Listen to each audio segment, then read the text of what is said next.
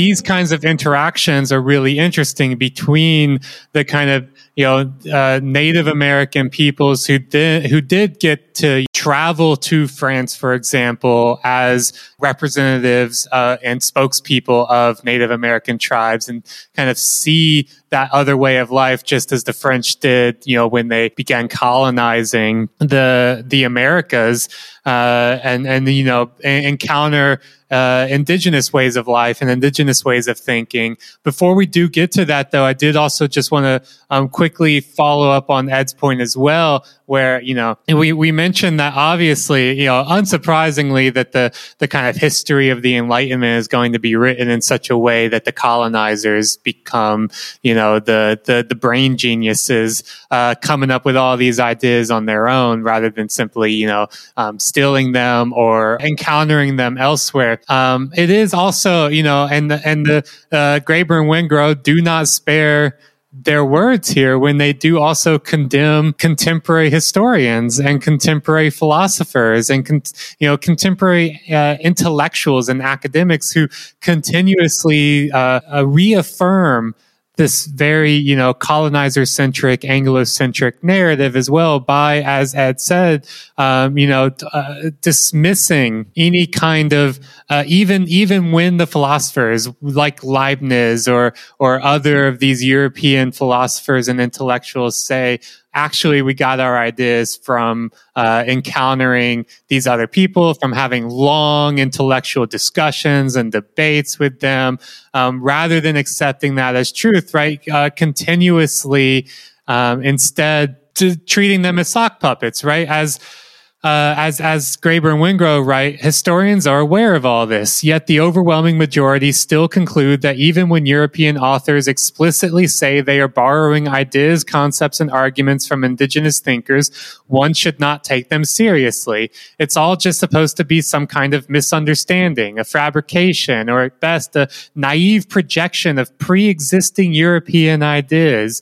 American intellectuals, when they appear in European accounts, are assumed to be represented representatives of some Western archetype of the noble savage or sock puppets used as plausible alibis uh, to an author who might otherwise get into trouble for uh, presenting subversive ideas uh, like deism or rational materialism or un- unconventional views on marriage.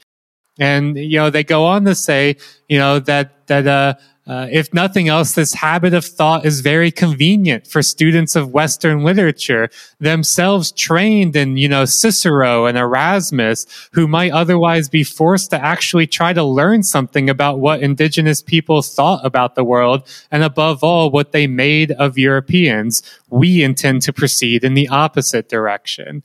I mean, they do not spare the whip at all for contemporary historians saying, you know, uh, you, you you hold blame as well for continuously pushing forward this narrative and overlooking uh, a very you know large and available uh, history of record and archives of as as you were talking about ed all of the different accounts of you know European missionaries and traders and colonizers and explorers um, encountering uh, these ideas from the indigenous Americans. And I think that then as they go on and develop and push, right? Someone like, you know, and you quoted Sagard's uh, account, Jeremy, right? You know, this becomes a pretty, you know, influential one because a lot of it ends up raising questions uh, about, you know, what kind of society are the Americans building, right? And what kind of society they value, and a lot of it being vitriol for the competitiveness and selfishness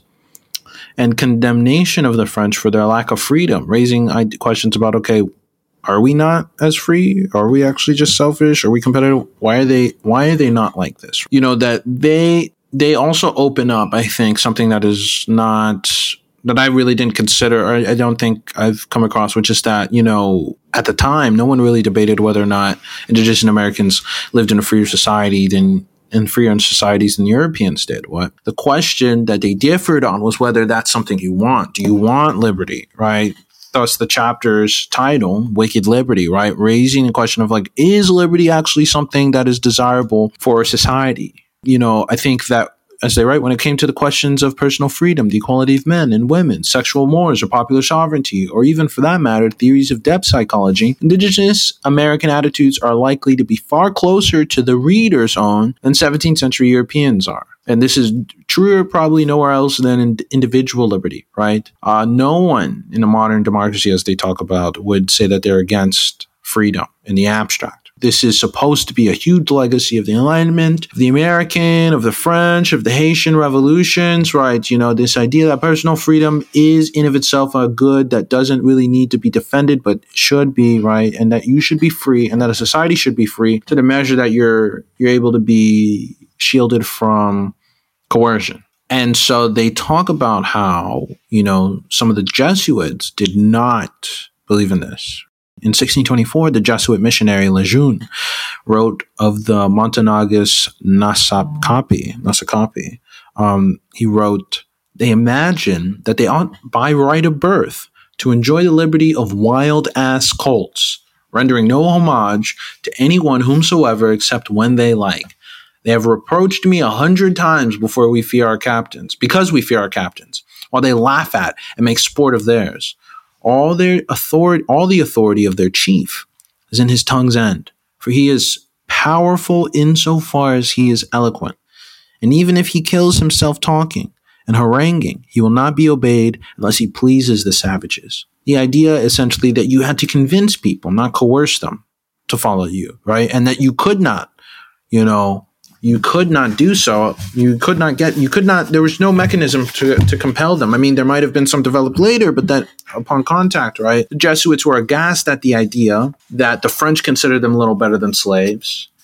And that the French thought that you needed to use coercion to, do, you know, to, to corral people instead of speaking to them. Uh, in as Father Lalemant noted in uh, an initial correspondence, right? I do not believe in 1644. I do not believe that there's any people on earth freer than they, and they less able uh, to allow the subjugation of their wills to any power whatever. And so much so that the fathers have no control over ch- their children, or captains over their subjects, the laws of the country over any of them, except insofar as each is pleased to submit to them. There is no punishment which is inflicted on the guilty, and no criminal which is not sure that his life and property are in no danger. All of this is a bit batshit to a society that uh, would uh, pull you out of your house and burn you alive, or put you inside of a pool and cook you alive if they thought that you one time had a dream that said that you shouldn't have a king.